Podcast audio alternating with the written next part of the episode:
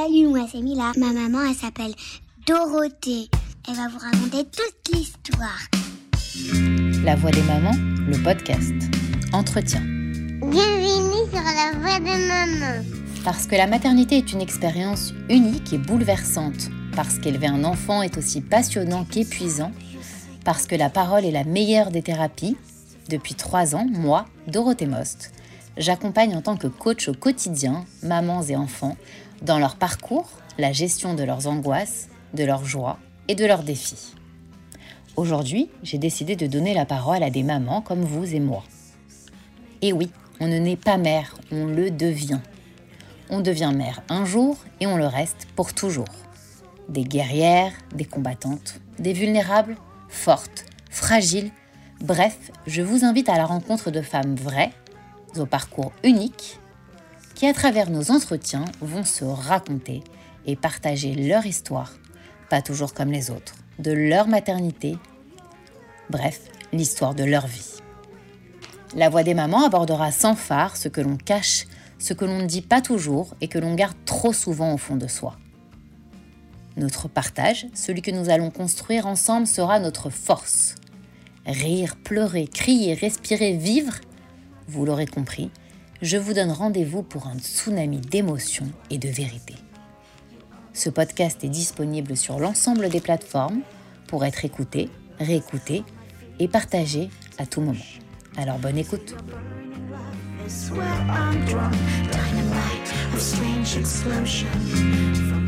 J'ai voulu commencer cette série d'épisodes par mon propre témoignage, parce que pour moi, c'était important d'être complètement transparente sur qui je suis, sur mon histoire, pour pouvoir après vous écouter, partager avec vous vos histoires et surtout vous conseiller. Et si enfin on pouvait parler à cœur ouvert Suivez-moi, je connais les chemins. Pour moi, la maternité, ça a été un voyage haut en couleur, avec beaucoup, beaucoup de perturbations. Et j'aurais adoré avoir une personne pour me guider, me montrer le chemin, me tenir la main.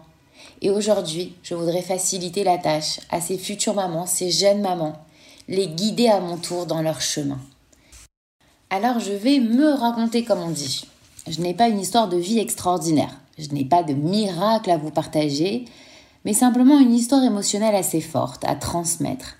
Parce que de nouveau pour moi, je vous le dis, la parole est le meilleur des médicaments. Et que nous autres mamans, on a toutes besoin de s'écouter pour s'assumer. On a toutes besoin d'entendre des choses auxquelles on peut s'identifier pour aller mieux et on a toutes besoin de conseils, de mots pour pouvoir s'identifier et se projeter à la maternité. Alors, qui suis-je? Déjà, mon prénom me prédestinait à être légèrement différente. Dorothée. Mais quelle idée mes parents ont eu de m'appeler comme ça Bien, je crois que mon esprit, ma nature, est à l'image de mon prénom, aussi dur que fragile. Dorothée. En grec, ça veut dire don de Dieu. Bon, je ne sais pas si je suis un cadeau pour cette terre, mais je sais aujourd'hui que j'ai un véritable message à faire passer. Sinon, dans la vie de tous les jours, j'ai 38 ans, et oui déjà, j'ai deux enfants. Bon, ça y est, ça, je l'ai fait et j'en suis super fière. Elle s'appelle Mila, elle a 5 ans et demi, une petite beauté de blonde aux yeux bleus. Et Elsa, 3 ans, une petite surprise qui est notre lumière, notre rayon de soleil. Sinon, côté nature, pour être complètement transparente parce que ce sera mon cas H24, je suis curieuse, ouverte d'esprit, très compliquée, hyper, hyper angoissée, pleine de phobies. Je suis assez chiante, jamais contente, mais hyper instinctive. Je suis rapide, débrouillarde, assez charismatique, très très très originale mais je peux le crier haut et fort, le chanter. La maternité m'a littéralement chamboulée. Et depuis, je ne suis plus du tout la même. Côté professionnel, j'ai un bac plus 4 en communication et en journalisme. Je travaille en tant que chef d'édition et chargée de casting depuis une dizaine d'années. Et puis, bah, je suis devenue maman. Et là, mes repères et mes croyances, ma vie a volé en éclats. Complètement. Je me suis excitée puis effondrée psychologiquement. Je ne suis jamais tombée, mais je me suis perdue à plusieurs reprises. J'ai douté et je doute encore pour tout. Après 32 ans de galère au niveau amoureux, après 32 ans de galère à vouloir changer tout le temps de vie, à vouloir changer tout le temps tout court, à vouloir essayer de comprendre la vie, j'avais enfin trouvé un homme à la hauteur de mes attentes. Un homme qui m'acceptait, qui m'aimait comme j'étais. Cet homme, il s'appelle Jonathan. Et aujourd'hui, on est encore mariés. Et je vous avoue que c'est pas toujours facile. On est passé par des hauts, beaucoup de bas, mais il est encore là. Et c'est le seul qui m'a toujours accepté comme j'étais. Ce grand et beau mariage dont les parents rêvaient, on l'a fait. C'est sûr, ça me ressemblait pas du tout. La seule chose dont j'étais fière, c'est que je m'étais mariée à la campagne. Pour tout le reste, je n'ai eu aucun contrôle. En fait, je me suis mariée et trois semaines après, moi qui voulais voyager, faire le tour du monde, moi qui voulais découvrir la vie, je suis tombée enceinte. Et en toute honnêteté, je ne savais pas si je devais sauter au plafond ou hurler de peur. En fait, je ne savais pas si j'étais prête. Je ne savais même pas si j'en avais envie là tout de suite. Moi qui croyais que la maternité allait me réparer, moi qui croyais que tomber enceinte allait être la plus jolie, la plus merveilleuse des nouvelles au monde, eh bien là j'ai commencé déjà à douter. J'avais simplement peur, mais ça, j'étais trop jeune et trop immature pour le comprendre. Neuf mois de grossesse. Alors là, quelle aventure. Trois mois à vomir, trois mois à être fatiguée, trois mois à ne pas assumer d'être enceinte, Trois mois à ne manger que des frites, du McDo et des compotes. Il n'y a que ça qui passait. Trois mois aussi à avoir des changements de goût, d'attitude, des changements tout simplement de ma nature physiologique et psychologique. D'ailleurs, depuis cette période-là, je n'ai jamais, jamais, jamais retouché un bout de viande ni de poulet. Et oui, j'ai eu ce dégoût et j'ai surtout, surtout, surtout eu cette prise de conscience que manger un animal, pour moi, ce n'est pas possible. Effectivement, deux ans après, j'ai recommencé à manger du poisson. Mais la viande, le poulet, je ne peux plus. Vous voyez comme une maternité, vous voyez comme déjà une grossesse peut changer une vie. Après ces trois mois, mon corps a pris place, l'enfant a pris place dans mon corps surtout, et je me suis épanouie, psychologiquement et physiquement. J'ai perdu beaucoup de poids, moi qui étais une grande, grande, grande boulette. Je me suis embellie, J'étais belle. Tout le monde me disait Mais quelle poupée tu es enceinte, quelle beauté, tu as l'air tellement épanouie. Épanouie, je le ressentais pas. Franchement, j'avançais dans ma grossesse. Je pensais à cette petite fille qui grandissait en moi. On avait donné le sexe à personne. Il n'y avait que mon mari et moi qui savaient. C'était une façon à moi de me protéger de la pression extérieure. Et je regrette absolument pas. Ces neuf mois sont passés extrêmement vite. Moi, je travaillais beaucoup, j'étais journaliste. J'ai arrêté les déplacements. Je continuais la post-production en Ile-de-France pour des boîtes de production. J'avais toujours beaucoup, beaucoup, beaucoup de questions en moi, énormément d'angoisse, des nouvelles qui apparaissaient. Je comprenais pas ce qui m'arrivait parce que pour moi, être enceinte, avoir un enfant, ça allait simplement simplifier ma vie et là, c'était en train de la compliquer. Je perdais pied en fait, mais je voulais pas me l'avouer. Neuf mois à écouter tous les conseils que je pouvais prendre à droite, à gauche, à lire les magazines, à regarder les applications, à écouter les documentaires. Mais en fait, à force de trop lire, à force de trop écouter, à force de trop regarder, ben, je trouve qu'on se perd. Et en fait, j'aurais dû faire confiance à une seule et même personne. Mais j'étais trop jeune. Encore une fois, j'étais trop immature. Mais c'est pas ma faute. Ça, aujourd'hui, je l'ai compris. À la fin de ma grossesse, j'avais de l'hypertension, rien de grave. Mais comme j'avais choisi encore une fois, selon les dires et les conseils des familles, des amis et des amis, un mauvais gynéco, forcément, je suis tombée dans les filets de, ce... Je ne sais pas si on peut appeler ça un médecin en fait avec du recul. Je crois que c'était plutôt un commercial avant d'être un médecin. Moi, je signais les papiers, j'allais à tous les cours, encore plus, plus que les cours, plus, plus, plus, plus. J'étais la première élève, toujours à prendre des notes, à être à tous ces ateliers, ces cours qui ne servaient strictement à rien. J'ai accouché dans une clinique privée dont je ne citerai pas le nom. Mais qu'est-ce que j'ai regretté? Une semaine avant mon terme, j'avais décidé, suite à la demande de ce gynéco, de prendre une sage-femme libérale pour qu'elle soit avec moi tout au long de l'accouchement Forcément, j'étais peureuse, je me posais mille et une questions. Et comme j'avais toujours peur de ne pas sentir le bébé bouger et que mon mari en avait marre que tous les jours je lui demande d'aller à la maternité, forcément, eh bien, on a écouté ce qu'on nous a proposé. Une semaine avant, mon gynéco devait partir en vacances, ma sage-femme pareil, ma sage-femme pareil devait partir en déplacement. Et là, on a suivi le conseil. Allez, on vous déclenche. Donc du coup, le lendemain, 7h du matin, rendez-vous à la maternité. C'était pile une semaine avant mon terme. J'ai accouché le 14 juin 2015, j'aurais dû accoucher le dimanche d'après. Et je crois sincèrement que ça a changé toute la donne. Ça a changé toute la vie de ma fille, ça a changé tout mon état d'esprit corporel, ça a changé tout, tout, tout, tout, tout, tout, tout, Je le dis, je le répète, mais ô combien je regrette d'avoir accepté ça. Ô combien je regrette de ne pas avoir laissé Mila arriver naturellement décider du moment. Parce que si on enlève ce moyen de décider à l'enfant de venir au monde, qu'est-ce qui lui reste? Les premières minutes de sa vie, c'est quoi? C'est décider, lui, du moment où il a envie de voir le jour, du moment où il a envie de sortir du ventre de sa mère.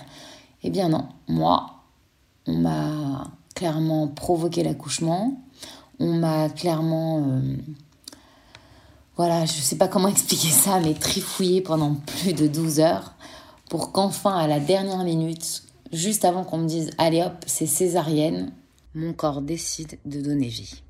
Elle est là, cette petite boule. Alors, euh, toutes les mères du monde vont vous dire oh, mais quel moment merveilleux, le plus beau moment de ma vie. Je crois que moi, ça fait partie des pires moments de ma vie.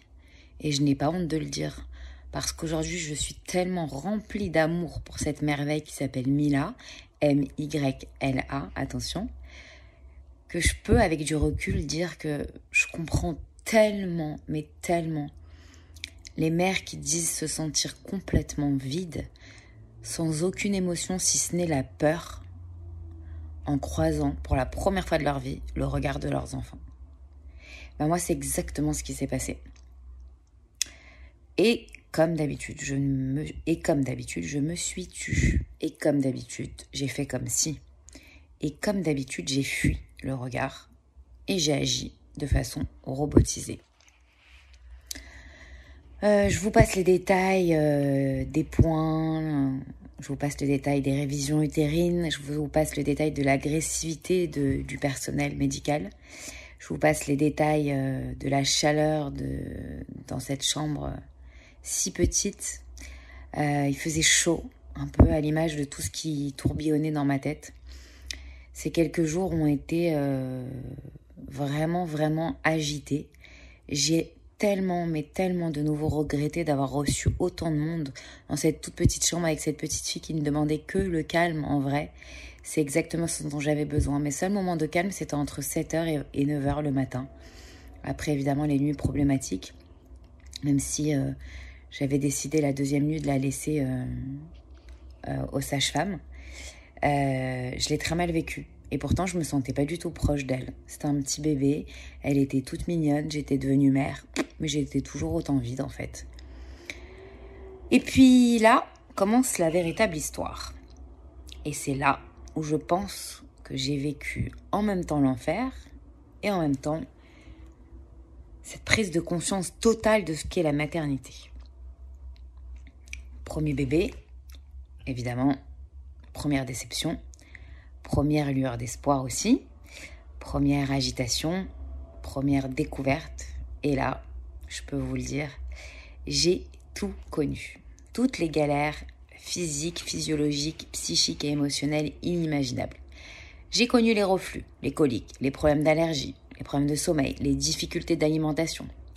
Et après avoir testé 18 laits, après avoir fait tous les médecins, les pédiatres, les gastro-entérologues du monde, après avoir testé plusieurs et rencontré plusieurs pédiatres et d'autres spécialistes pour m'aider à comprendre ce qu'avait ma fille, j'ai réalisé deux choses.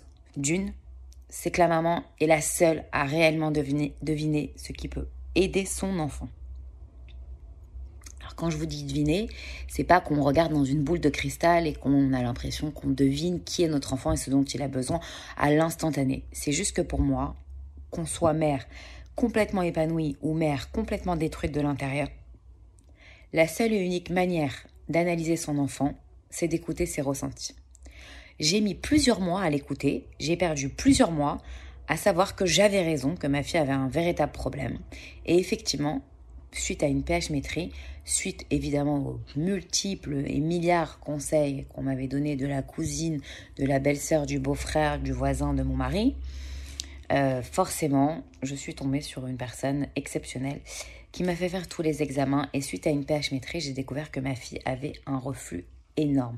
Je me rappellerai toujours de ce chiffre. 182 épisodes de reflux par jour. Imaginez la pauvre ce qu'elle souffrait. Et reflux interne.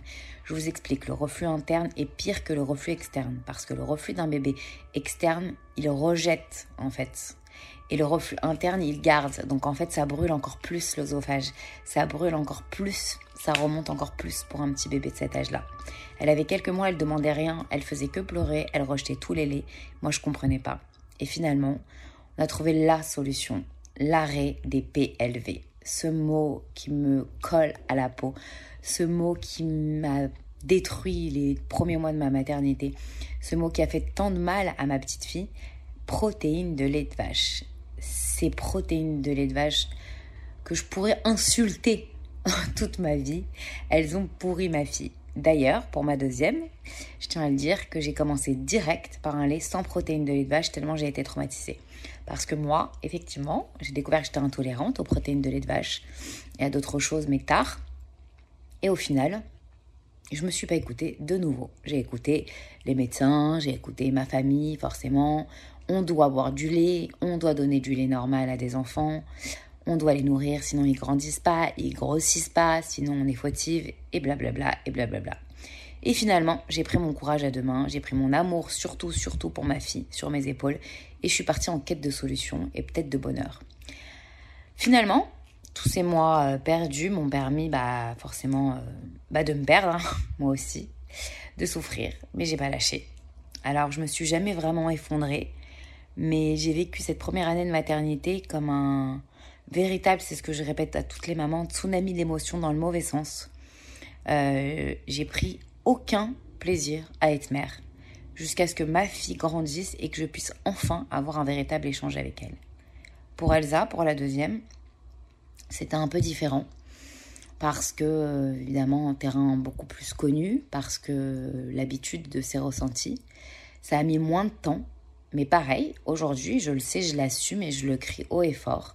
La maternité est, je le pense, de loin l'épreuve la plus complexe de toute une vie, la plus dure, la plus ouf qui soit, effectivement.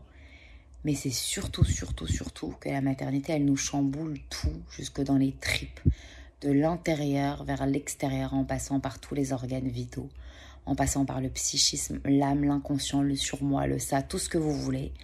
On n'est plus la même. Et ça, il faut l'accepter. Il faut vraiment, vraiment se le dire. On ne sera plus jamais la même à partir du moment où notre enfant sort.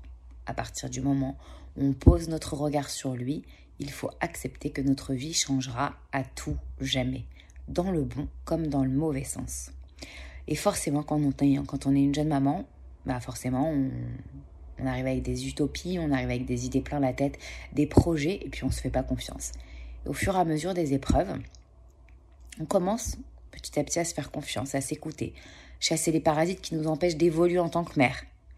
C'est ça notre mission, pendant et après l'accouchement, avec mes moyens, mon savoir et mes petites connaissances de ces quelques années, et surtout mon empathie qui me colle à, ma peau, qui, qui fait partie de moi. J'aimerais aujourd'hui aider les mamans, et c'est ce que je fais depuis déjà deux ans, à vivre leur maternité avec un regard vraiment différent. Je vous le répète et je vous le répéterai peut-être mille fois, la maternité, c'est un long voyage. On ne naît pas maman, on le devient. Ça, c'est sûr que ça pourrait être ma phrase d'accroche. Mais ça prend du temps de le devenir. Alors oui, effectivement, dans la vie de tous les jours, on est mère. On est mère, EST. Mais c'est comme dans un couple, c'est comme une amitié. Ça se travaille, ça se crée, ça s'apprend de chaque côté. Et nous, en même temps, notre enfant, on grandit. Notre cœur, effectivement, avec, notre corps aussi, notre âme. Mais au fur et à mesure, il y a un lien qui va se créer. Évidemment, on va avoir des déceptions, on va avoir des incompréhensions, on va avoir des peurs, on va avoir une fatigue extrême qui va nous faire douter. On va avoir euh, des événements de la vie qui vont faire que on va apprendre à mieux se connaître. Et notre enfant, bah, c'est la meilleure personne au monde pour nous aider dans ce cheminement. Pour en revenir à Mila, elle a quelques mois, elle commence à peine à se calmer, sauf que moi, bah forcément, je suis toujours euh, en surchauffe comme d'habitude. Et puis, bah, je m'écoute pas. Je hein. on est là, on fait les choses, on montre que tout va bien. Et puis, on prend des kilos à droite, à gauche. Et puis, on se retrouve à prendre 15 kilos. Moi qui ai toujours eu des problèmes de poids, qui étaient si jolie et qui avait tellement maigri pendant ma grossesse, je me retrouve à redevenir euh, la petite bonbonne que j'ai l'habitude d'être. Mais qui évidemment ne se voit pas, puisque je suis grande, charismatique. Effectivement, j'ai un joli visage. Et puis surtout, les personnes, personne, personne ne pourrait comprendre ce qui se passe à l'intérieur de moi. Personne ne pourrait deviner toute la misère qui se cache à l'intérieur de moi toutes ces peurs qui sont en train de se développer, toutes ces phobies qui sont en train de se créer dans mon inconscient. Forcément, à force de ne pas écouter notre corps, et eh ben notre corps il nous rappelle à l'ordre. Et ben moi, qu'est-ce qui s'est passé? J'ai commencé à avoir des ce qu'on peut comparer à de l'agoraphobie, sachant que depuis toute jeune, j'avais déjà eu pas mal de crises, pas mal d'angoisses à chaque fois que j'étais en couple.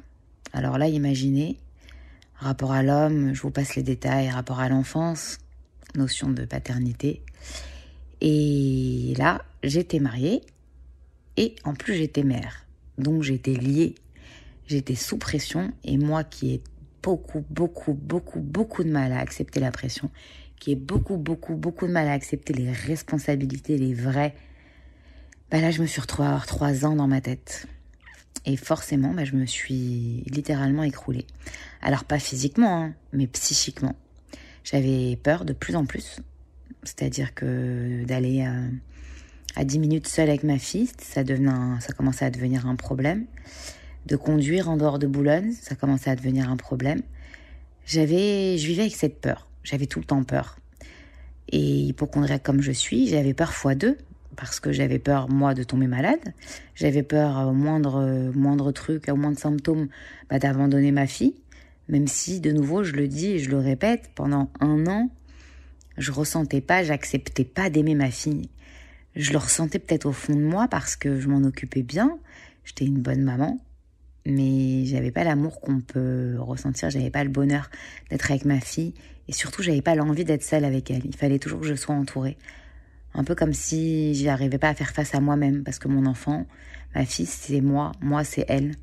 Et mes deux filles, elles me ressemblent tellement qu'en fait, en fait, c'est le plus beau des miroirs, c'est le plus vrai des miroirs.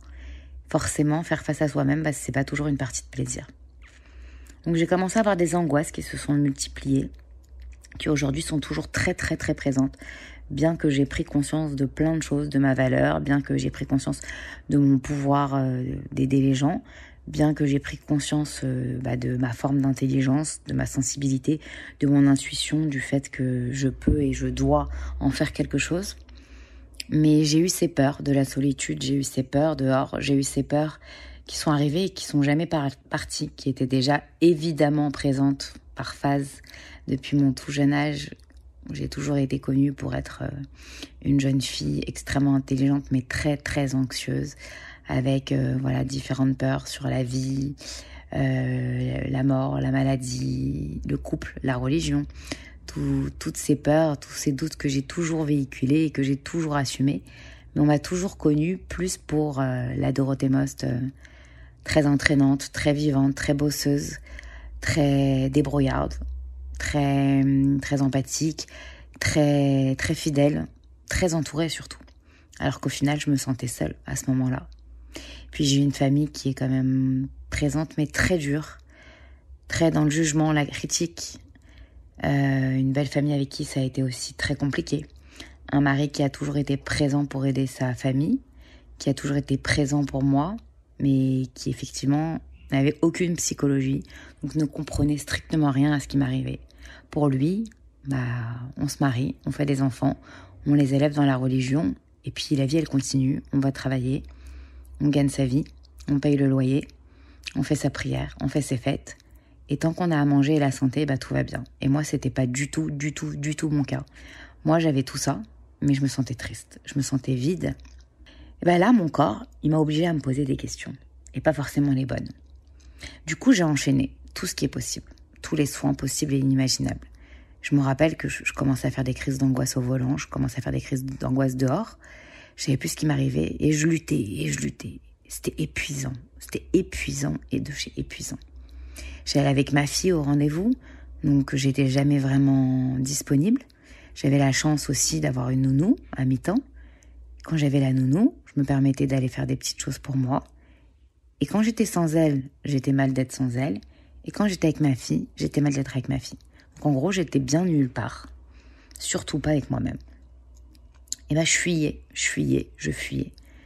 J'ai essayé donc tout ce qui est possible et inimaginable jusqu'au moment où évidemment, bah, forcément, comme d'habitude, et ça depuis à peu près 20 ans, eh ben on m'a dit, ça y est, ma cocotte, il faut te faire aider, il faut prendre des médicaments, faut prendre un mélange d'antidépresseurs et d'anxiolytiques. Bah oui, forcément, j'avais pas un schéma dépressif complètement parce que ce n'est pas dans mon habitude, c'est pas dans mes gènes, parce que j'ai une force de vie et une joie de vivre qui est en moi constamment.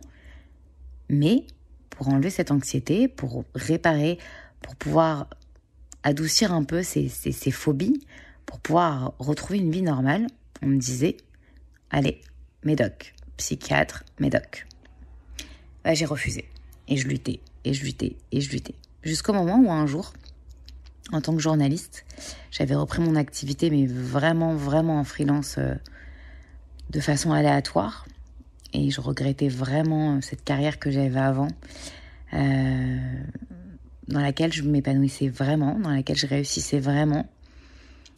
Mais forcément, dans le milieu de la production, de la post-production et du casting, quand on part pendant un an, un an et demi, on n'existe plus. Et puis, on est trop vieille et puis on est maman surtout, donc on peut plus rester jusqu'à pas d'heure. Donc forcément, on n'intéresse plus les productions comme avant. Donc j'ai essayé de monter euh, bah, mon statut d'auto-entrepreneur pour faire du casting en freelance. Et je me suis toujours débrouillée à droite, à gauche pour faire des petites choses, sans jamais vraiment m'épanouir, sans jamais vraiment retrouver ma place, sans jamais regagner ma vie comme avant. Donc je me débrouillais comme je pouvais. Et puis, euh, j'essaie de survivre, extérieurement et intérieurement. Jusqu'au moment où, donc, euh, en tant que journaliste, pour euh, le blog que j'avais, qui s'appelait lemost.fr, j'étais une des premières à lancer un blog, j'ai été invitée en tant que journaliste avec une de mes meilleures amies, Karine, à faire un week-end paléo. Entre-temps, je vous passe les détails, ma fille avait, je crois, presque deux ans. Avec mon mari, c'était déjà compliqué. Forcément, j'étais malheureuse, j'étais pas épanouie. Je bousillais tout. Lui, il était épuisé, fatigué, au bout du rouleau. On a eu des soucis financiers, on a eu des soucis de couple. Et donc, j'en ai profité comme d'habitude pour échapper à ma vie. Et j'ai accepté l'invitation sur trois jours d'un week-end paléo. Un week-end euh, dans lequel il n'y a que des gens qui mangent sainement, qui vivent sainement, qui sont épanouis pour la plupart. Et moi, je faisais partie de ces exceptions. Avec ma super copine, on est parti en dehors de Paris. Ce week-end, il m'a bouleversée, il m'a métamorphosée. J'ai passé trois jours à marcher dans la forêt pieds nus, à faire du sport euh, comme j'en avais jamais fait, à faire de la méditation, de l'auto-hypnose, à manger des, des légumes crus pendant Shabbat, sans faire ma prière, sans jus de raisin, à faire tout ce qu'en fait, au final, j'aurais dû faire depuis bien longtemps. Et là, je suis rentrée, j'ai une véritable prise de conscience. J'ai dîné avec ma copine sur Boulogne, qui me ramenait. Forcément, je conduisais déjà plus les longues distances.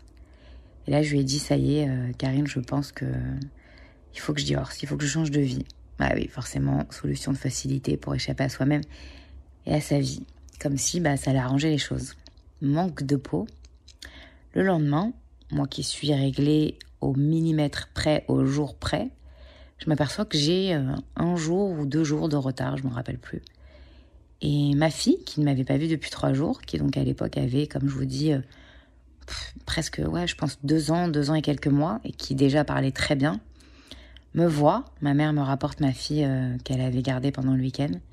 Première chose qu'elle me dit, maman, tu as un bébé dans le ventre. Et là, je ris au nez. Ma mère, en vraie mère juive, qui me dit quoi Tu ne m'as pas dit, tu es enceinte, mais qu'est-ce que c'est?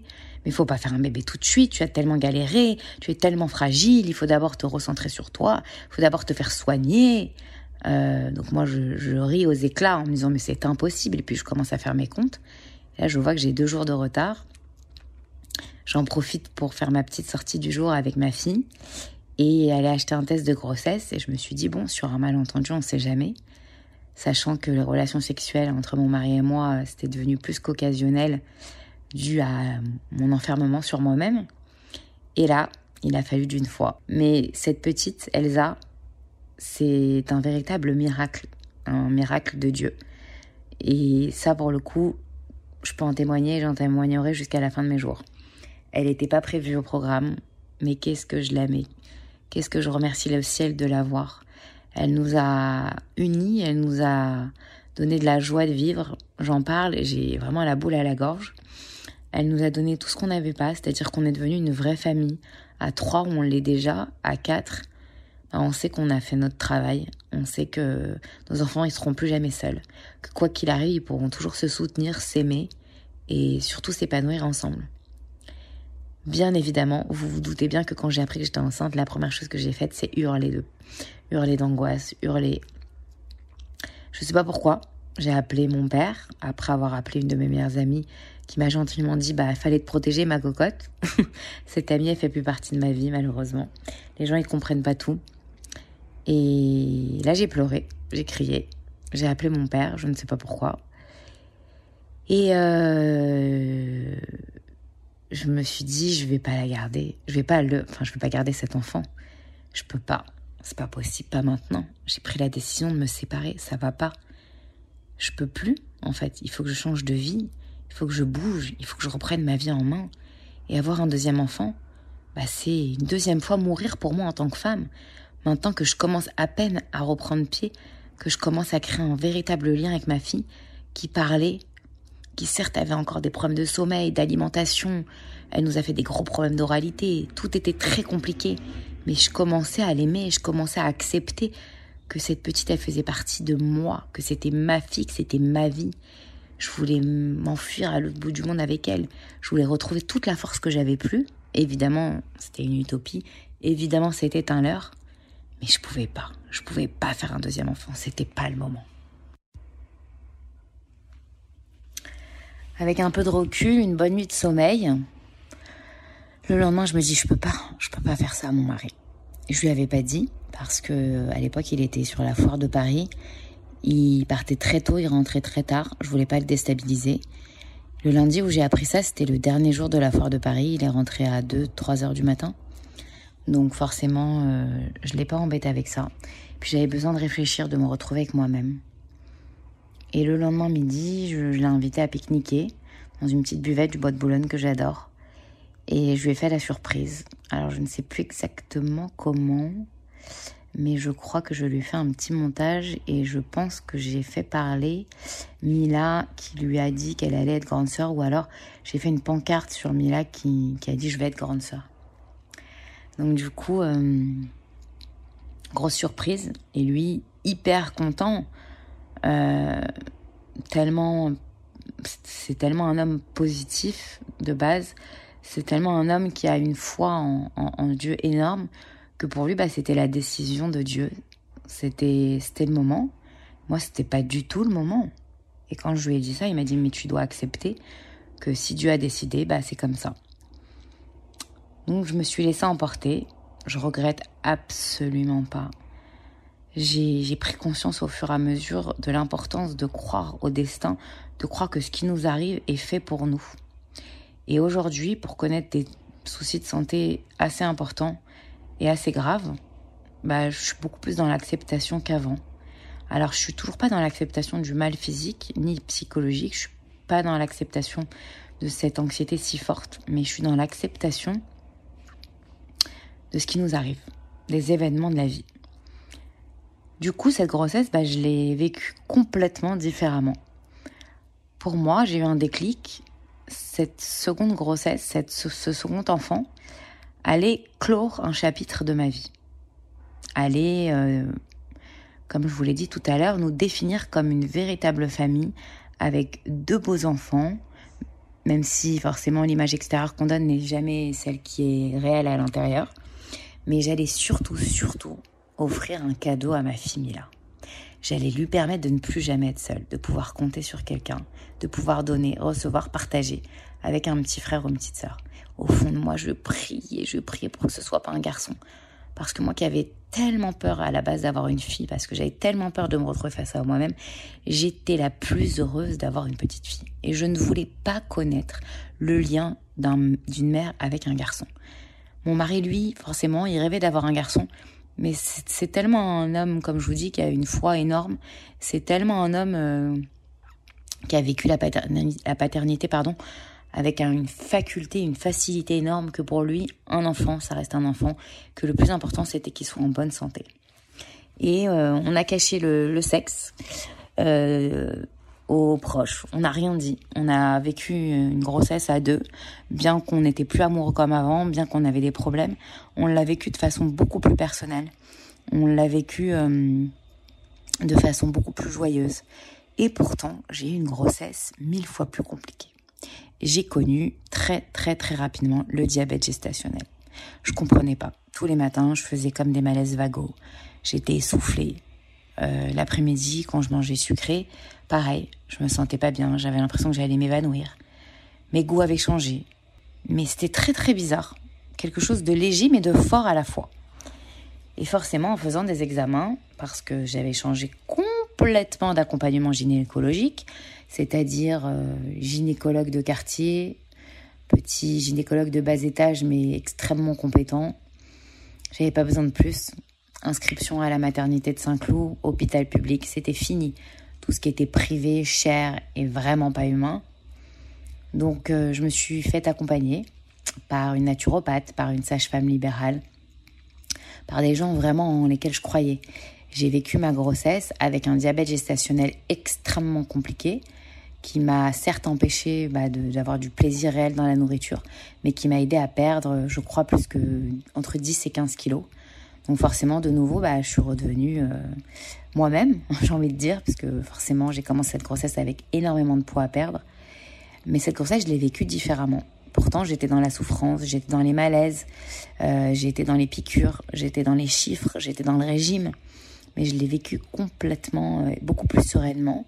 Et je l'ai vécu de façon beaucoup plus adulte, beaucoup plus mature. Et au final, j'ai choisi les derniers mois d'être accompagnée par une doula. Et c'est cette doula qui m'a donné le, déclic. C'est cette doula qui m'a fait comprendre que j'étais capable de beaucoup plus, que j'étais capable euh, de beaucoup plus fort, que j'étais capable de choses différentes. Et surtout, surtout que mon histoire, elle allait pouvoir aider plein d'autres mamans. Et c'est elle qui m'a donné envie de me former. C'est elle qui a fait qu'aujourd'hui j'en suis là, que j'ai décidé de, depuis deux ans d'aider, d'accompagner ces mamans.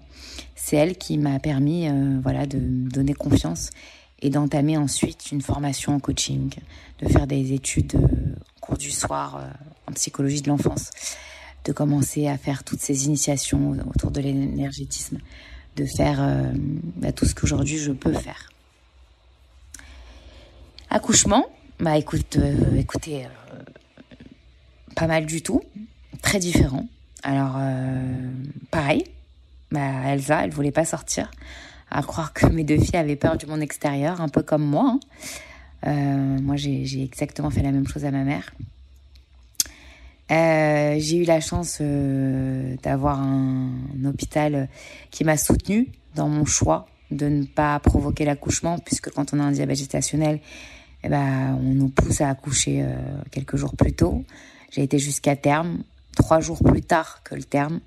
là, je suis allée à l'hôpital, on m'a dit là, madame euh, Fitoussi, euh, ça y est, il faut y aller. Et on m'a provoqué juste avec, en m'aidant avec une petite piqûre pour provoquer euh, les contractions, mais vraiment très douce. Et le travail s'est fait naturellement. J'ai eu la chance d'avoir la salle nature avec, laquelle je rêvais de partager cet accouchement.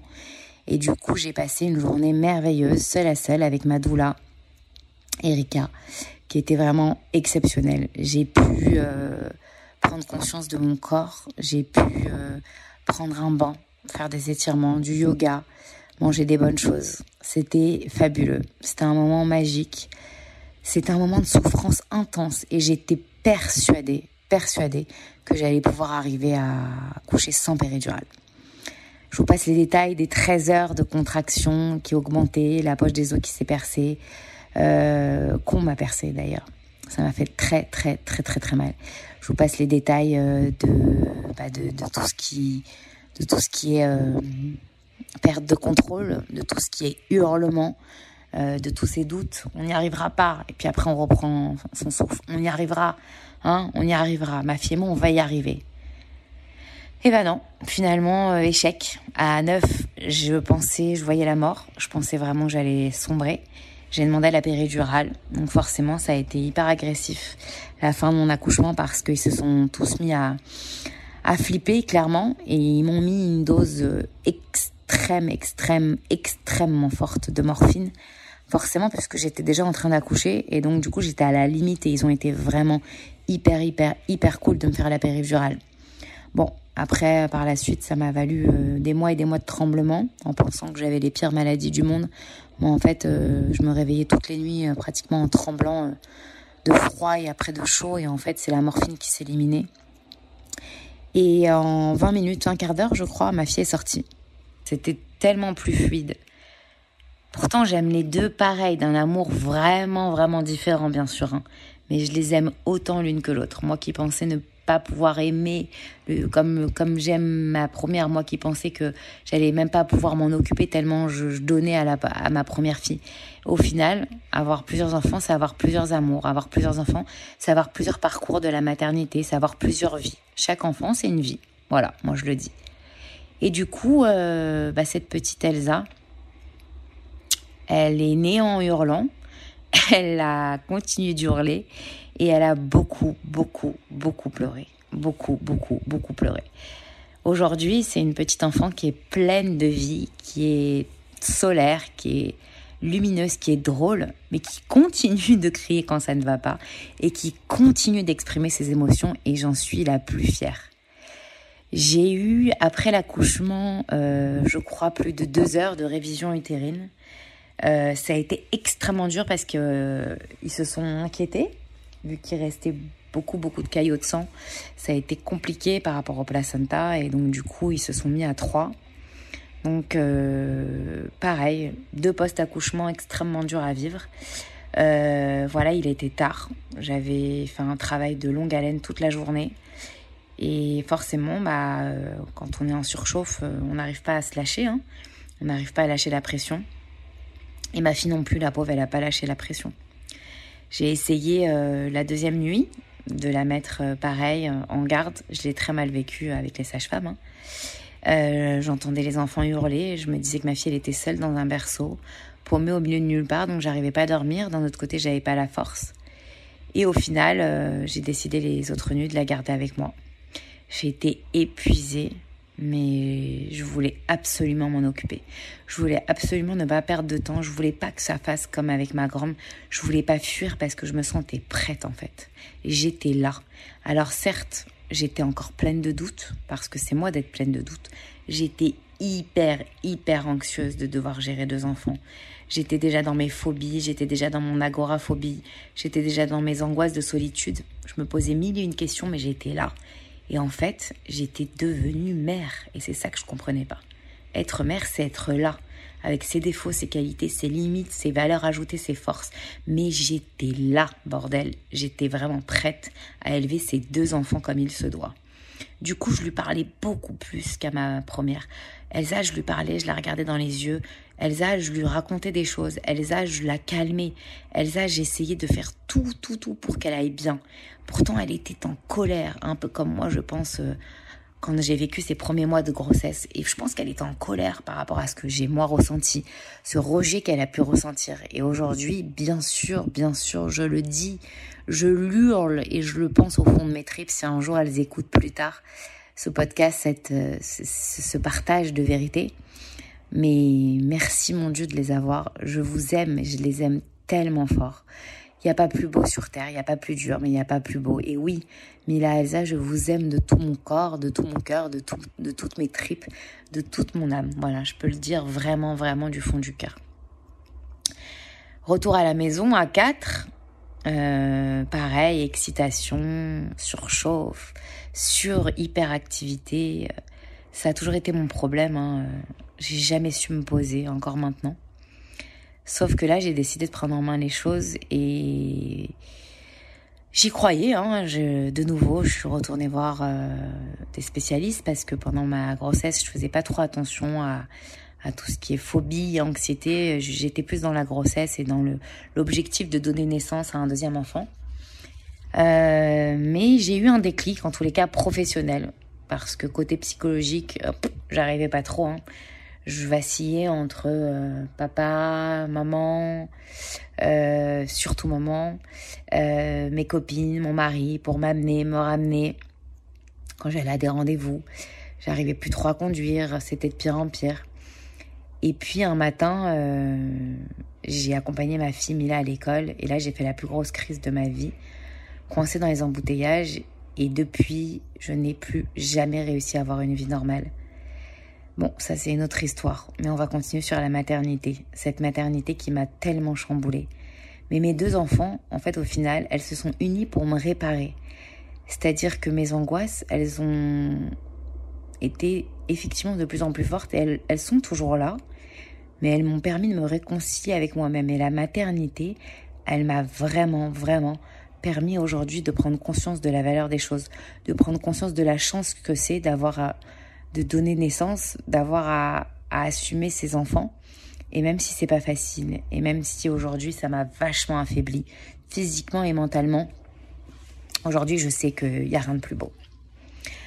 Donc je me suis reformée, j'ai eu un déclic. Je me suis dit comment je vais pouvoir aider les gens, moi qui rêvais d'être psychologue toute ma vie, moi qui rêvais euh, d'être dans le partage, moi qui rêvais de pouvoir euh, changer les gens, même si moi je m'étais pas encore vraiment changée, mais j'avais compris tellement de choses.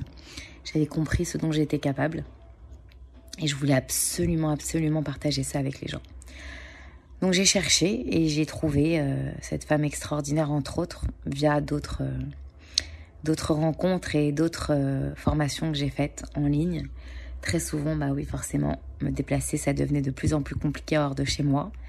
J'ai trouvé donc sur Boulogne cette femme géniale qui s'appelle Alexandra, qui est coach du bonheur et qui m'a appris les bases du coaching avec laquelle j'ai travaillé longuement sur moi-même, sur le coaching, qui m'a aidé à prendre conscience aussi de ce que je pouvais apporter et de trouver un angle à l'accompagnement que je voulais euh, développer. Et euh, j'ai fait pendant longtemps des cours du soir en psychologie de l'enfance. Comme je vous ai dit, différentes formations jusqu'au moment où je me suis lancée.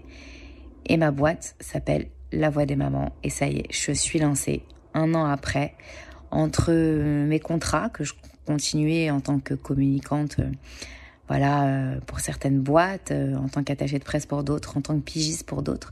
Je faisais des petits boulots à droite, à gauche et mon, mon mari me permettait de pouvoir m'épanouir dans mes formations et dans la réalisation de mon projet. J'y croyais vraiment, vraiment, vraiment. il y a deux ans et demi, j'ai donné naissance à la voix des mamans. Voilà, voilà. Je pense que j'ai fait le tour. Euh, ça n'a pas été facile pour la deuxième non plus. Ça a été très compliqué. Euh, on a beaucoup galéré euh, et on galère encore en fait. Mais je crois que c'est ça la maternité. C'est chaque étape, chaque galère, chaque étape, chaque amour, chaque étape, chaque question. Et aujourd'hui, ma fille a 3 ans, Elsa. La grande a 5 ans et demi. Je suis extrêmement fière d'elle. Alors, euh, certes, ma vie, elle est pas toujours simple, mais je sais que depuis deux ans, euh, aider les mamans, c'est mon leitmotiv. Donner, euh, pouvoir faire en sorte qu'elles puissent se connaître, apprendre à prendre conscience de leurs forces et surtout se faire confiance. C'est ça mon but avec la voix des mamans. Et mes filles m'aident énormément au quotidien. Et après avoir accompagné et aidé plusieurs mamans, j'ai pu accompagner leurs enfants, puis des enfants. Et après le confinement, je me suis spécialisée également en tant que coach pour les enfants. Et c'est passionnant. C'est passionnant de pouvoir euh, les aider là où à l'âge, moi, je pense, on m'a transmis pas forcément des bonnes choses, là où tout se joue en fait à partir de 3 ans, comme on dit. Et j'essaye de faire en sorte euh, de pouvoir leur apporter euh, les bases solides. Encore une fois, la confiance en eux pour pouvoir avancer et se battre dans la vie. Et mes filles aujourd'hui, bien que je leur transmets aussi beaucoup d'anxiété, je leur transmets, je pense aussi beaucoup de colère, beaucoup de doutes, je pense que je leur ai transmis les bases pour qu'elles puissent grandir avec euh, bah, cette force en elles, ce leitmotiv euh, qui est de, de grandir et de s'épanouir. Et bien que chaque jour, c'est des épreuves différentes, bien qu'aujourd'hui, euh, je dois faire face, pour être tout à fait honnête, à un combat qui s'appelle la maladie d'Hofskin, qui est une sorte de cancer des lymphes, bien que aujourd'hui, au moment même où je vous parle, je suis en phase de chimiothérapie, bah aujourd'hui c'est sûr, c'est très dur et c'est aujourd'hui encore ma plus grande faiblesse. Mais la maternité, ça n'a pas de prix. Voilà, j'espère euh, avoir fait le tour. J'espère que je me suis présentée, que j'ai raconté mon histoire de la manière la plus transparente possible. J'espère que j'ai pu déculpabiliser et surtout, surtout, euh, pouvoir faire en sorte que des mamans se retrouvent dans mon discours et puissent essayer de dédramatiser ce qu'elles ressentent, ce qu'elles vivent, ce qui leur arrive. Et voilà, je suis à votre écoute, à votre disposition pour qu'on puisse échanger, euh, se conseiller et puis surtout partager nos expériences ensemble. Euh, voilà, par, sur mon Insta, La Voix des Mamans, sur mon Facebook, Dorothée Most Fitoussi ou ma page La Voix des Mamans, par téléphone. Je suis là pour vous et j'espère l'être pour longtemps. Autour d'autres mamans et des nouvelles mamans et des, des nouvelles histoires d'arriver bientôt et chaque semaine j'espère pouvoir vous faire découvrir une expérience de vie différente qui sera euh, tout le temps aussi forte et aussi sincère pour qu'on puisse euh, ensemble s'écouter, donner la parole à des femmes vraiment inspirantes et des pères vraiment forts, vraiment euh, sincères. Bientôt. Bisous bisous.